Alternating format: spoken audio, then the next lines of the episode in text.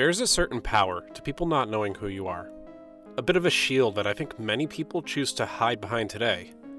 But what are they hiding from? Are they scared about secrets getting out? Are they hiding from a face that they put on every day? Looking for a little bit of freedom after a long day of work or school? Or are they up to something a bit more nefarious? Maybe they're putting on a mask of anonymity like a bank robber putting on a ski mask. My name is John Cordes, and today we're going to talk about, to talk about, to talk about, to talk about, about, about, about, about, about. Hello, listeners of What the Shell. We are anonymous. We have been watching you, listening, reading your posts. Take note, because in today's episode you will learn of who we are, how we began, and what the show we did to inspire such a massive following. We are anonymous. We are legion. We do not forgive. We do not forget. Expect us.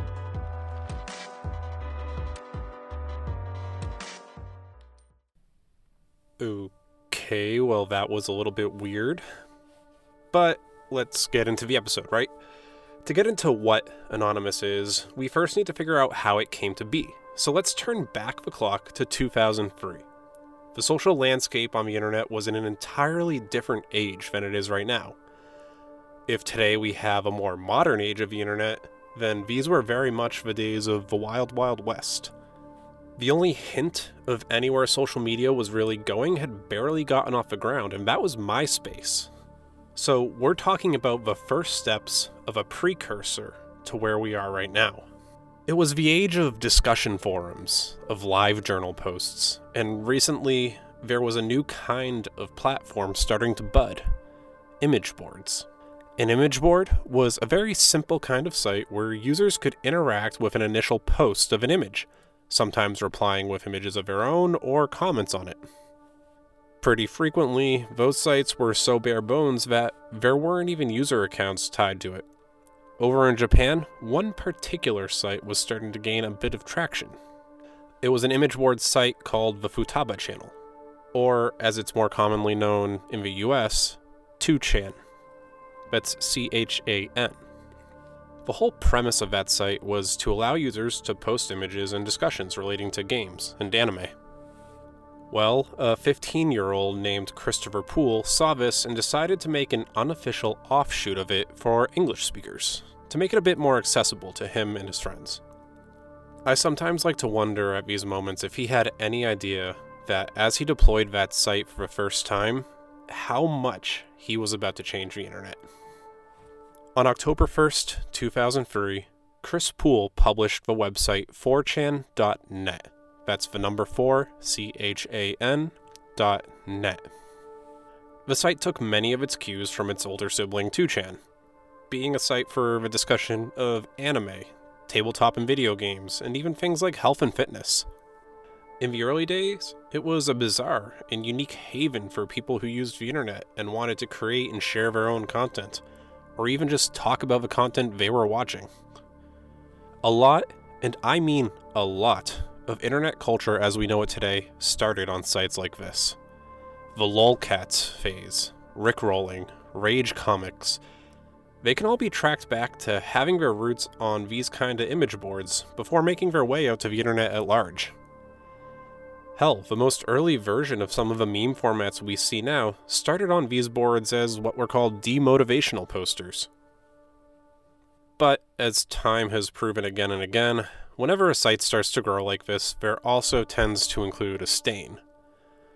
Boards started to appear on the site that would quickly pass the limits of legality and morality, including some rather sexually explicit boards.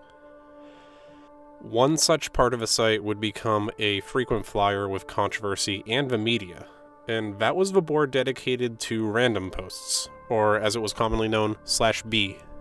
That's B as in Bravo. It's called slash B because when you went to 4chan.net slash B, that's how you would get redirected to the random part of a site. While most of the separate boards stayed in their own lanes in terms of conversation, slash B had no such qualms about venturing into territory that would make anyone uncomfortable. Radical discussions would start to happen more frequently here that would fall into the category of things like extreme racism or sexism. Far leaning political motives on both sides of the aisle would come up, and there would often be some level of activism efforts organized on that front as well.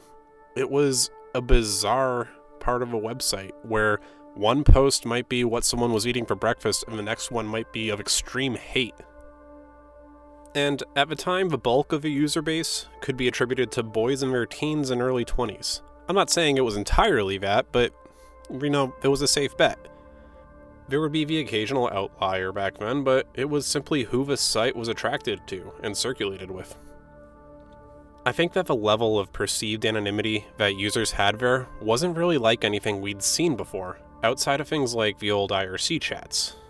With no accounts and no real user history to show, I think people ran with that and did things on the site that they thought couldn't really be tracked or led back to. Now, keep in mind, I'm using the phrase perceived anonymity here. On the user side of it, it truly looked as though everyone was in the same boat. They all posted as an anonymous user, each post could be anyone, and the closest it would come to any kind of username would be the eventual implementation of an ID that would appear on the site to help prevent bots or rigged conversations. And even then, the ID would only apply to single threads in an effort to maintain that anonymity. On the back end, though, the site was hosted in the United States, and ultimately there likely wasn't as much privacy as they made it out to have. I'm sure IP addresses were logged, and if push came to shove, cooperation was likely to be had, but we'll get into that a bit later. My point here is that every user shows as, quote, anonymous. Everyone was the same. It didn't matter who you really were, what you did in real life, you were an anon as they called themselves. Eventually, the phrase, we are anonymous, would start to lead to some interesting events and motivations. So, as the user base of those anons grew, they started to realize that they held a bit of power with the numbers of their group. It started with what were basically pranks. Because these were kids. Some of you might disagree here, but it's true. They were by and large a group of kids in their teens, some of them in their early 20s, but even still. I'd consider that a kid at this point. Some of the things they would do would be flood sites like Club Penguin or Habbo Hotel with users and make it pretty much unusable. It might sound like a funny little dig at an attempt on a denial of service attack, but when you realize that they pretty frequently flooded the chats with anti Semitism or racist remarks, it starts to become a bit less lighthearted. Now, like I said, essentially what they were doing here is a light version of a denial of service attack. By flooding the user base with their own agenda here, for everyone else, it was a hassle to get on and enjoy the product. A modern denial of service attack and hacking takes that concept, except instead of people logging in and creating accounts, they send packets or requests from a range of computers, usually in some kind of automated fashion. Those would then take action against a website by interacting with it or a service and flood it with requests to the point where it was no longer able to stay online. Those pranks that they were doing would start to become more and more complex, though, and delve closer and closer into full on hacking as time went by. But the people of this forum were determined to be, in their minds at least, on the moral high ground. You'll remember that in some of our previous episodes, I've talked about hackers operating on the grounds of what they believe to be right and just. In the hacking community, we call it hacktivism.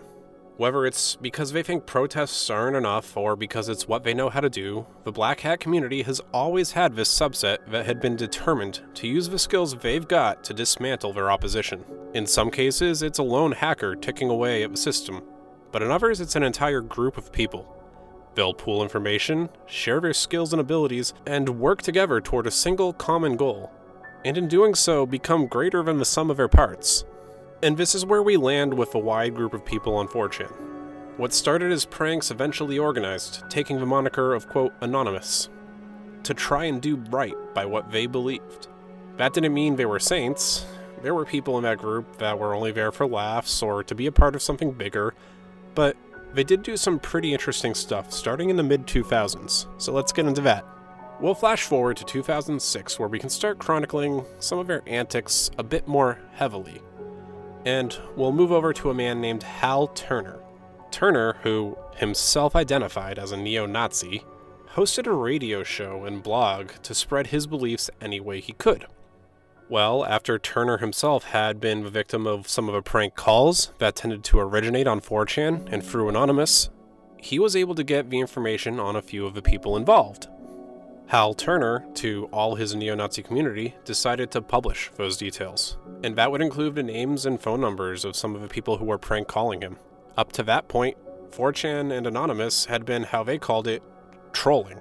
They were just aiming to get whatever reaction they could out of anyone that would listen. In this case, Mr. Turner was in the crosshairs. But when Turner fired back, Anonymous decided that they wanted to take it up a notch. You see, Turner had his website set up so that he would pay based on the bandwidth use. That's to say that the more views his website got, the more it cost to host. With a relatively consistent community, he knew what to expect for bills each month. However, after he doxed those people from Anonymous, members of that group decided that they wanted to demonstrate that he really messed up. The easiest thing they could do with the highest impact? Well, they made it look like his site was super popular. They flooded it with traffic to the point where the cost to him was enormous, in the order of thousands of dollars. It was a major win for the still budding Anonymous, but the group had, at this point, started to move away from 4chan and into what was called IRC chat so that they could truly be anonymous. Because I think even with this, they realized their privacy wasn't as guaranteed as they thought. You might be thinking to yourself, okay, John has mentioned IRCs a few times at this point. What are they? Well, IRC stands for Internet Relay Chat. Basically, it was a form of instant messaging that operated in a way where chat was relayed through a server and allowed for a more private experience if you knew how to configure it properly. It wasn't anonymous per se, but privacy was possible with it. And while IRCs are still alive today, they aren't the gold standard that they used to be. They're now used by a pretty decreasing number of people, but if you look, you'll still be able to find some. And since I'm littering this episode with internet precursors, you can think of this as a distant ancestor to Discord or Matrix. So, the point here is that with these IRC chat groups, Anonymous started to solidify a bit. Members started to make themselves a bit more known internally and move beyond the Anon handle.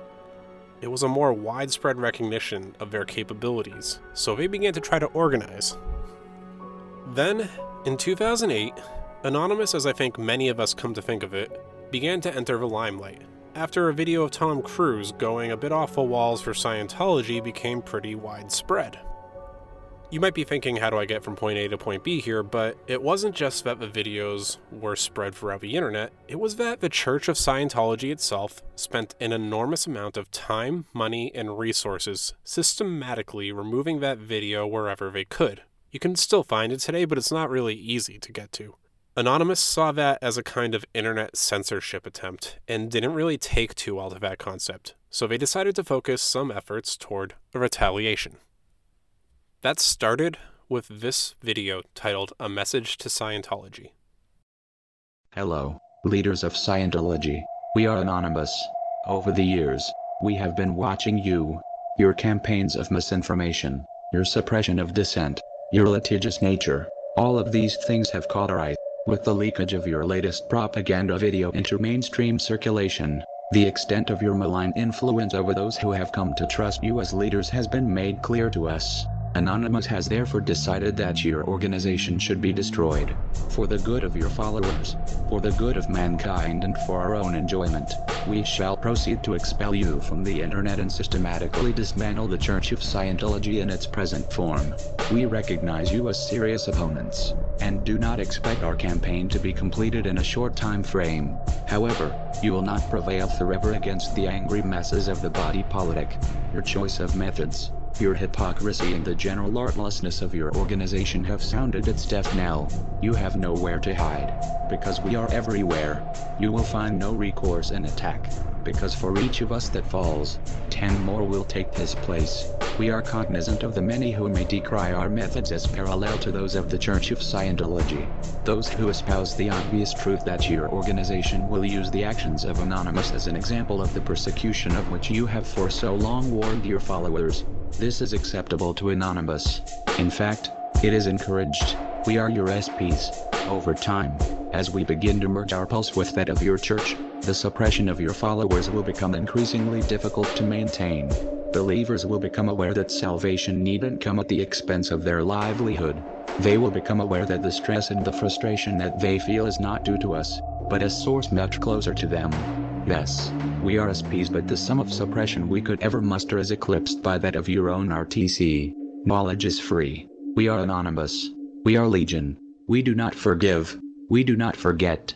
Expect us. They called this attack Operation Chanology. That's a fairly straightforward combination of 4chan and Scientology. Mainly, the aim of the attack was, again, denial of service. They would distribute their attacks throughout the network of anonymous members, and that load would be distributed across a much larger area to make things a little more difficult to block. The attack is aptly called, in this case, a distributed denial of service attack. Anyways, Operation Chanology took their aim at anything public they could DDoS to find for Scientology. That included websites, phone lines, fax lines, and once they moved past that, they'd even managed to leak some of the internal church documents that they got access to. It was just well orchestrated enough to look impressive, but when you take a closer look, you can really see that there wasn't much depth to what they were doing. That didn't really matter though, because it was widespread enough that it started a bit of a cult following towards the group. It acted almost as much as a recruitment ad as an attack on Scientology. Support for Anonymous was growing pretty rapidly at this point, and part of that was their constant online posting that this was hacktivism. It was a just cause that anyone could participate in. In fact, they made it really easy to participate, even if you had no idea what you were doing, because in the depths of their threads and discussions, a tool was created called the Low Orbit Ion Cannon. This wasn't the only one, but it was a rather popular one. And it wasn't particularly impressive, but it was easy to use, and that's all that mattered. It meant anyone that took it could effectively be a quote hacker. It was a simple interface that let you enter a web address or an IP address into, and then it would set an attack on that site. It was a denial of service attack. It flooded the destination with packets that would potentially knock the system over if it wasn't well protected. And with that being dispersed across its user base, all that then needed to be done was to post a time, a date, and an attack target and hope that the anonymous community joined you in your attack. I've got a screenshot of this tool on my website and on the Instagram account, so feel free to pop over to those to take a look. It worked well, too. It was easy to find, easy to use, and in fact, when I was in high school around this time, I knew someone who had the tool. They pointed it at our school's website one afternoon and knocked it down. With just one device. Now, if that was a testament to the school's lack of security or the tool's effectiveness, I don't really know.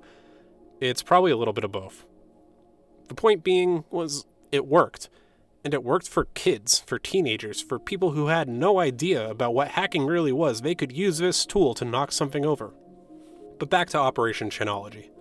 A heavy bit of back and forth would go on between Anonymous, who claimed that they were doing the right thing, and Scientology, who claimed to be the victim of the so called Internet hate machine. With the encouragement of Scientology critic Mark Bunker, the group opted to start showing their capability outside of the hate machine designation that was given to them, in the form of more and more legal protests. That included the organization of protests in over 100 cities internationally, each with its own Facebook group and IRC channel to facilitate. The protests delivered, too. It was encouraged by a lot of the groups to wear face coverings because Scientology often had a history of delving into the lives of its critics, and people took that advice.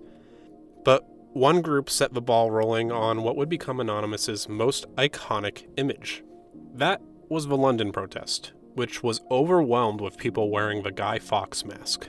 I think part of a reason is because that mask was pretty well available because of the success of the 2006 movie V for Vendetta, and users all kind of felt a bit of an attraction to it because I think that hacktivism meshed well with the message of the film.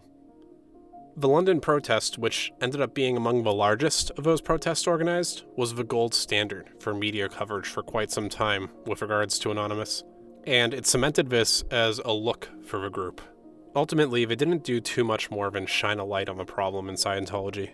But it can't be said that it wasn't a bright light. That attention that it got was rather amazing to see broadcast. And even though Scientology kept strong after this, it was a big blow to their public image. And even more, it was the increase that Anonymous needed to boost their legitimacy as a threat and increase their user base to an all time high. And things might really feel like they're blowing up at this point. It's 2009, and the group is a pop culture icon. They're carrying out what seems to be increasingly more complex attacks, and they're seemingly making some strides in their causes. But with any group that grows in size like this, it almost always becomes too big to be just one decentralized group of people. Smaller splinter cells start to form here.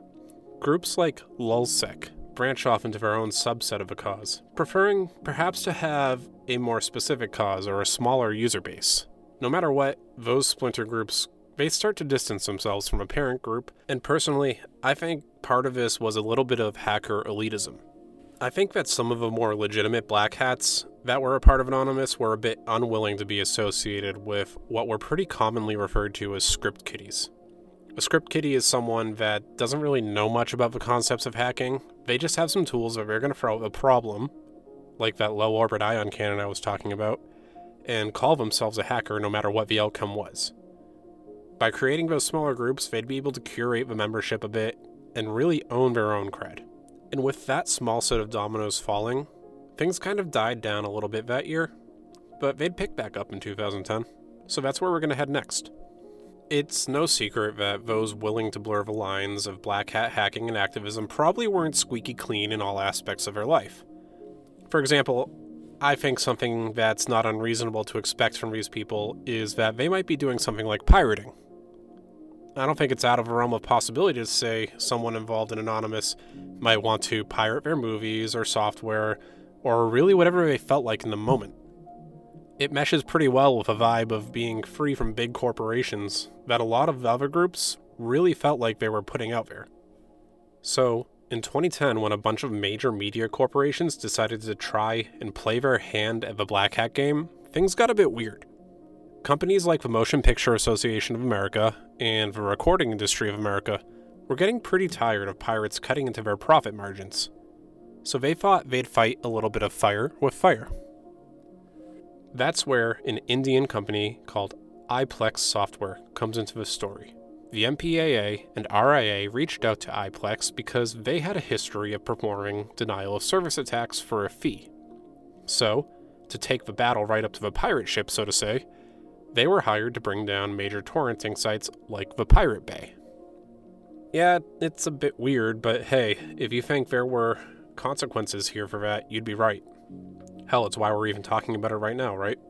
So, 4chan and Anonymous got wind of that and decided to launch what they called Operation Payback on September 19th, 2010. Yet again, it was another DDoS campaign.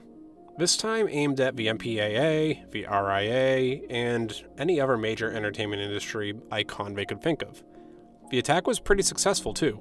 The campaign would consistently take down sites for almost a month, they went medieval on those companies and effectively sieged the castle of their sites, holding near continuous denial of service attacks in some form or another for the bulk of that time.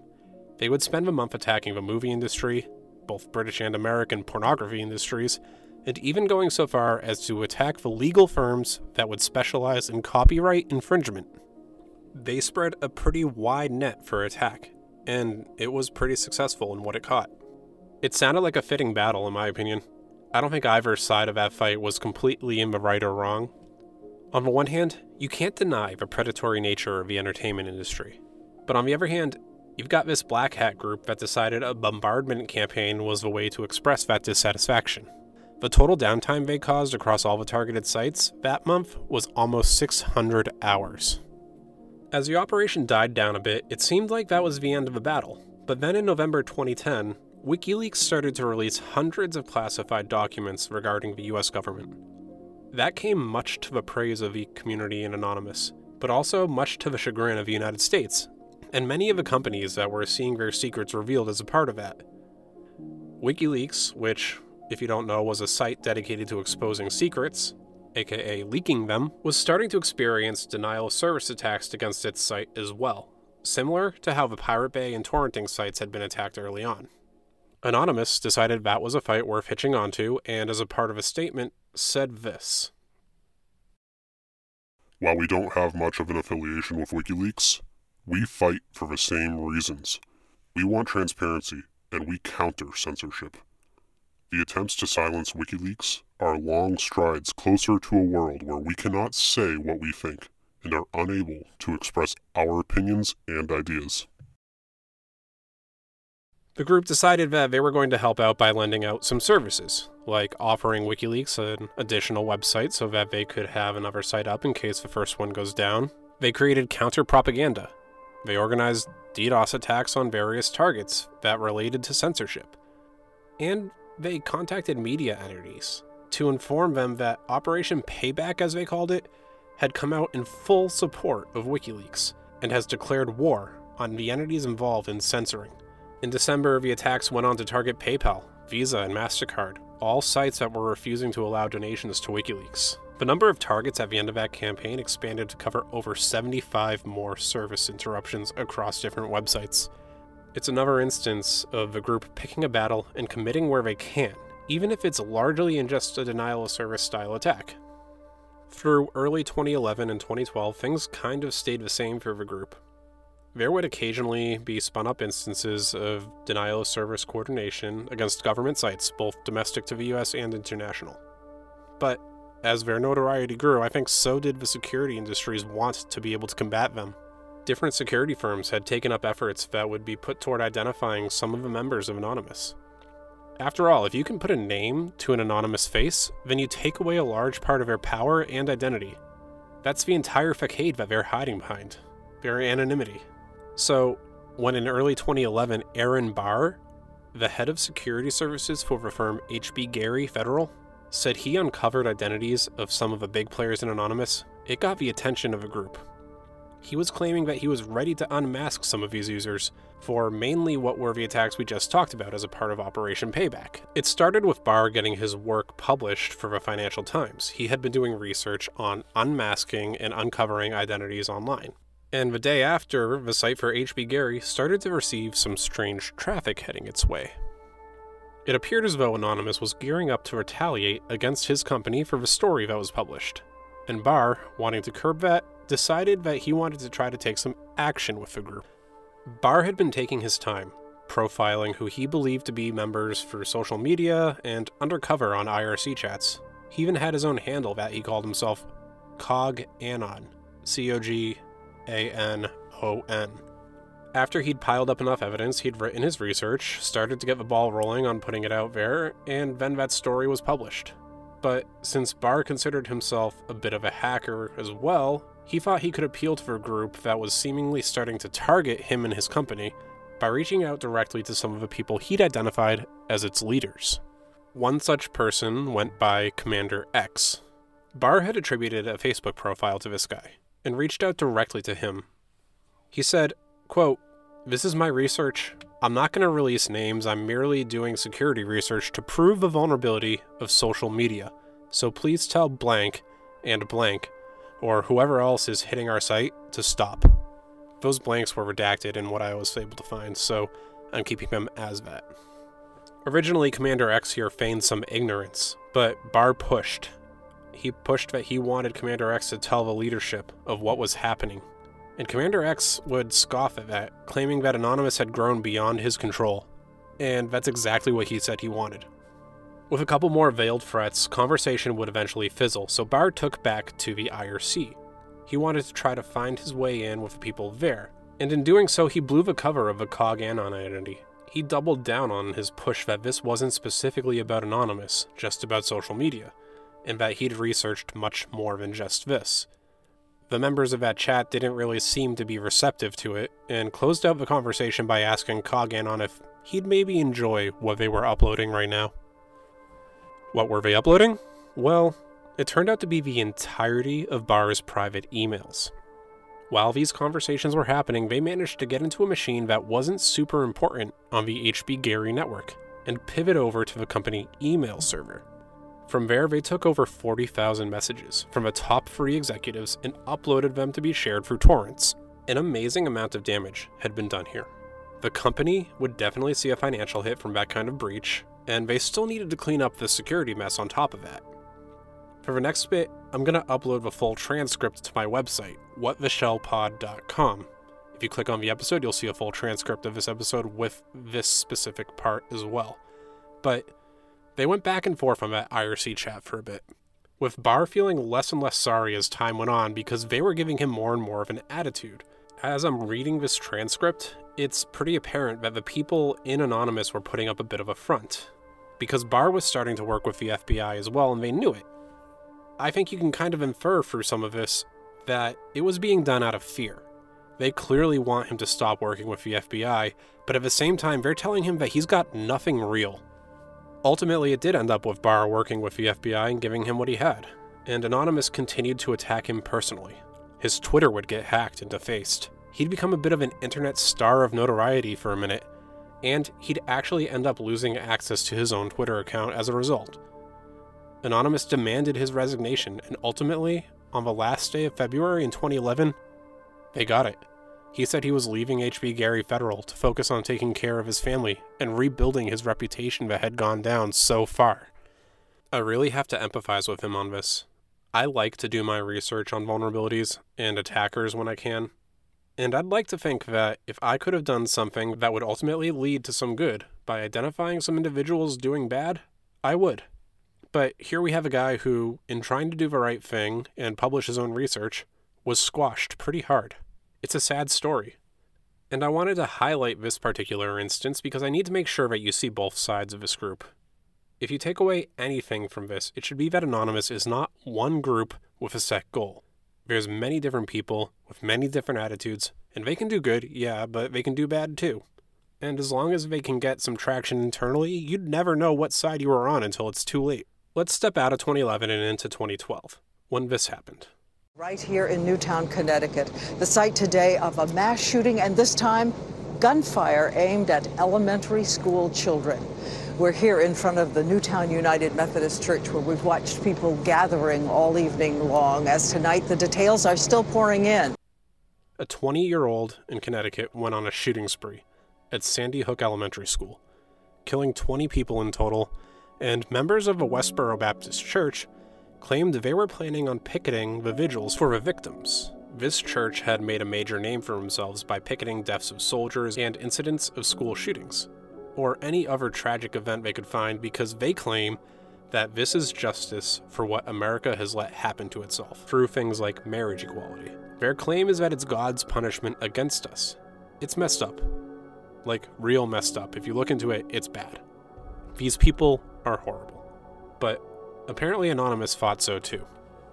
Through a campaign of sifting through public records and social engineering, Anonymous was able to effectively dox many of the members that were planning on attending that picket, and by doing so, they put the pressure back on the church, and it was placed in such a large volume that they never ended up picketing that event. They backed off entirely. That time, poking the hornet's nest did some good, that I don't think many would have argued against. It was a nice win for their reputation. And I'll say that I'm going to close out now with one of the bigger events for the episode that started in 2011 but is still having ripples today. It's the Occupy Wall Street movement, which had started to become a force at that time. The Occupy movement aimed to target income inequality, specifically using the slogan that targeted the top 1% of the economy.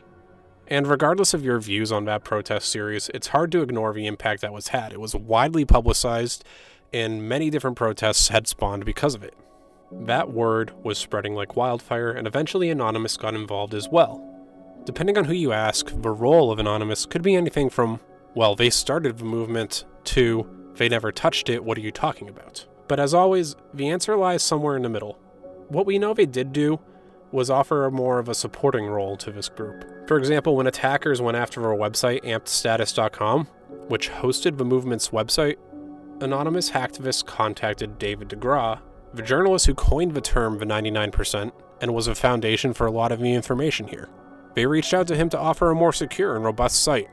That cooperation would lead into Anonymous working with the cause to publish a list of demands as a part of a movement. And when it was clear that those demands weren't being taken seriously, they used their reputation to organize.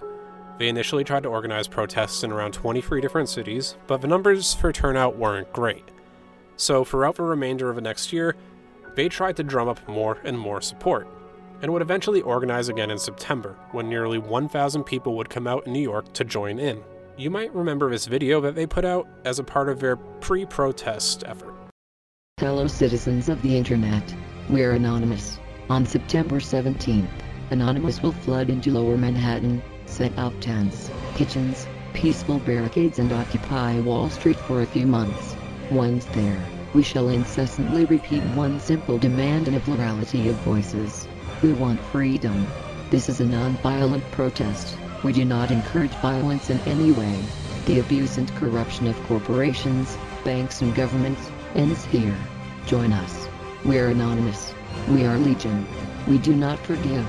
We do not forget. Wall Street. Expect us. It ended up kind of being another example of Anonymous overpromising and under-delivering. They didn't really flood Wall Street, but they did get people to show up at least. A lot of them. Like I said, over a thousand, and it got a lot of news coverage. To anyone watching at home, it really did look like they were occupying Wall Street, and that's really, I guess, what matters. Their role from then on out pretty much stayed the course for what we've talked about so far.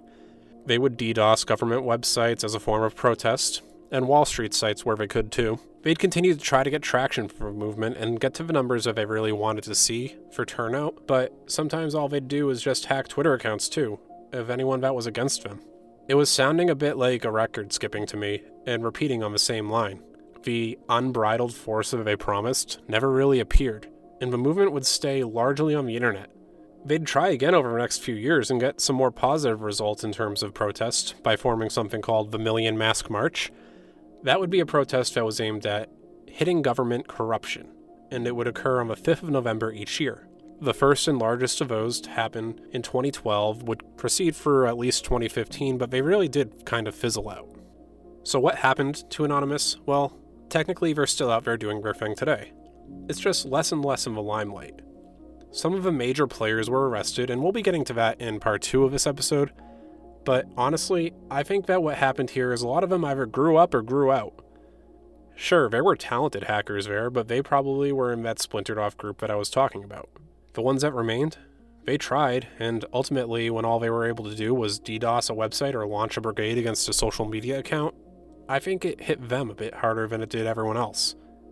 And that, in and of itself, would become a task too, because protection against denial of service attacks has only gotten more and more advanced. It's pretty easy to defend against now, and it's even easier to see how people may have started dropping out because these didn't work as much. But what we talked about in today's episode was just the tip of the iceberg. The big names of the hacks that they had gotten into, and some of the big impacts they made. I encourage you to do some research on your own time if you want to see how many other things they had their hands in. There was a lot of good and a lot of bad, as always, but I didn't have time to get to all of it today. We'll be having a part two in a few weeks with this, but for now, the biggest takeaway from this episode is honestly the power of the internet mob mentality.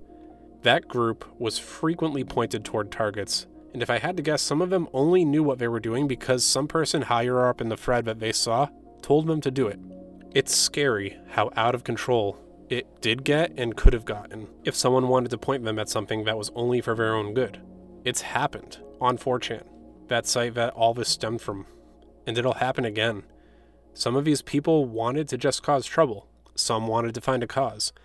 All of them wanted to make an impact, I think.